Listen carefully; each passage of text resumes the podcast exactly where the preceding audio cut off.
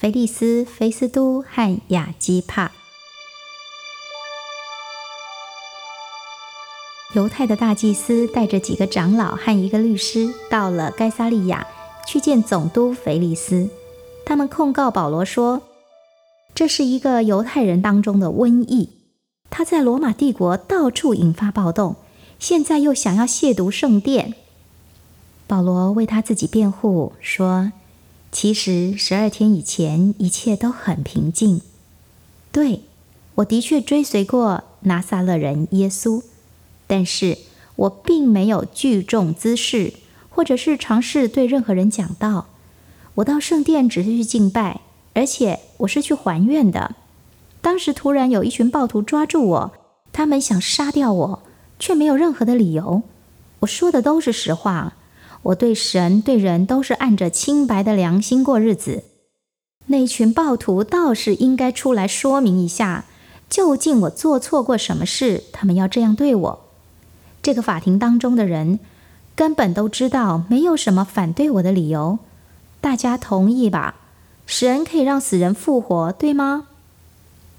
菲利斯延后了判决的日期，让保罗在监牢里面。看守着，等待着。不过，他还是有探访朋友的自由。菲利斯有好几次，甚至亲自去见保罗，因为他想要讨论关于耶稣基督的信仰。甚至有一次，这位总督自己全身发抖着说：“我我现在还没有准备好，因为生命的问题太复杂了，我要等到更合适的时机，呃，再来做决定。”很可惜，两年之后，另外一个菲斯都取代了菲利斯成为总督，而保罗仍然还在监狱当中。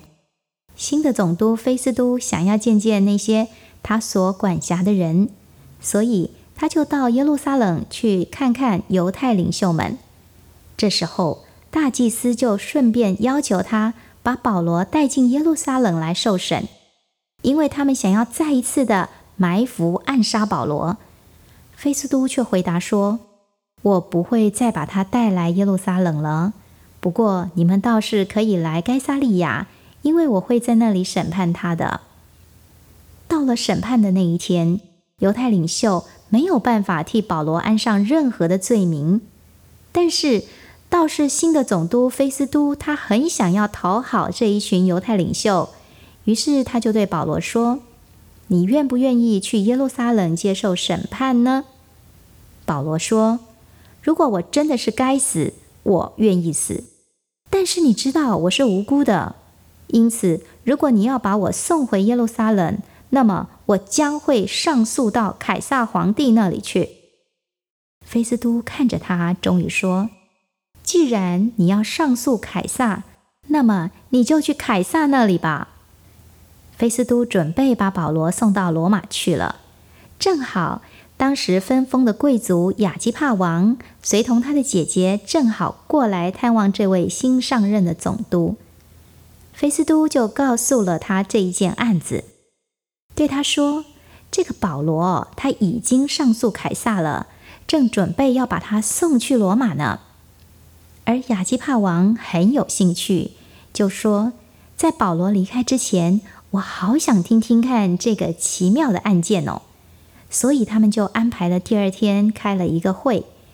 这位亚基帕王和总督，还有一整群的权贵都坐在一起。他们看保罗被带到他的面前，要说些什么话呢？当保罗进到这个房间，看到的面前是一整群的高官贵族，认为自己的机会来了，就说：“我很荣幸。”可以站在亚基帕王的面前，因为我知道你在犹太文化方面是位专家。对这块土地上的犹太人而言，我也不是什么陌生人。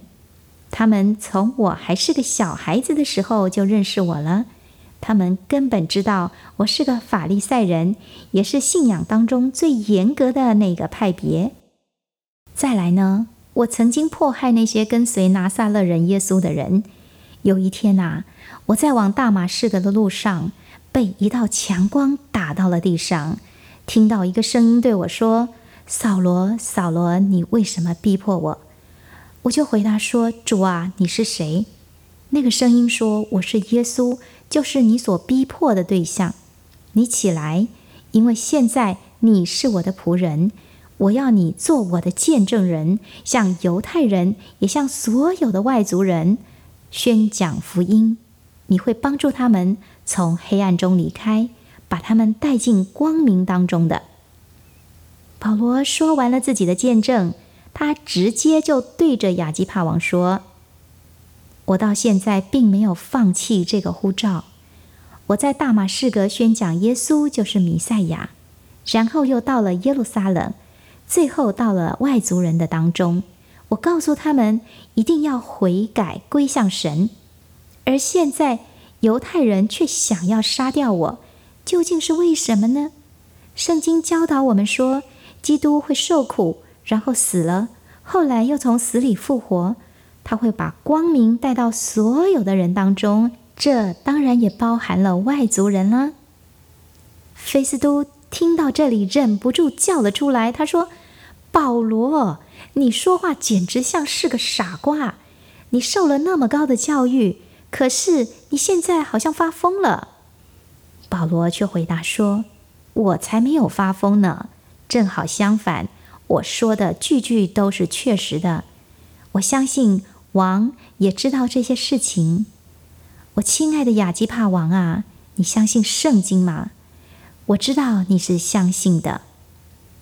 而王对保罗说：“你别以为我跟你讲几分钟的话，我就会变成基督徒了。”身为囚犯被锁链给捆住的保罗这么回答：“无论我能或不能。”我心里渴求的，就是你们听见我说话，就会跟我一样。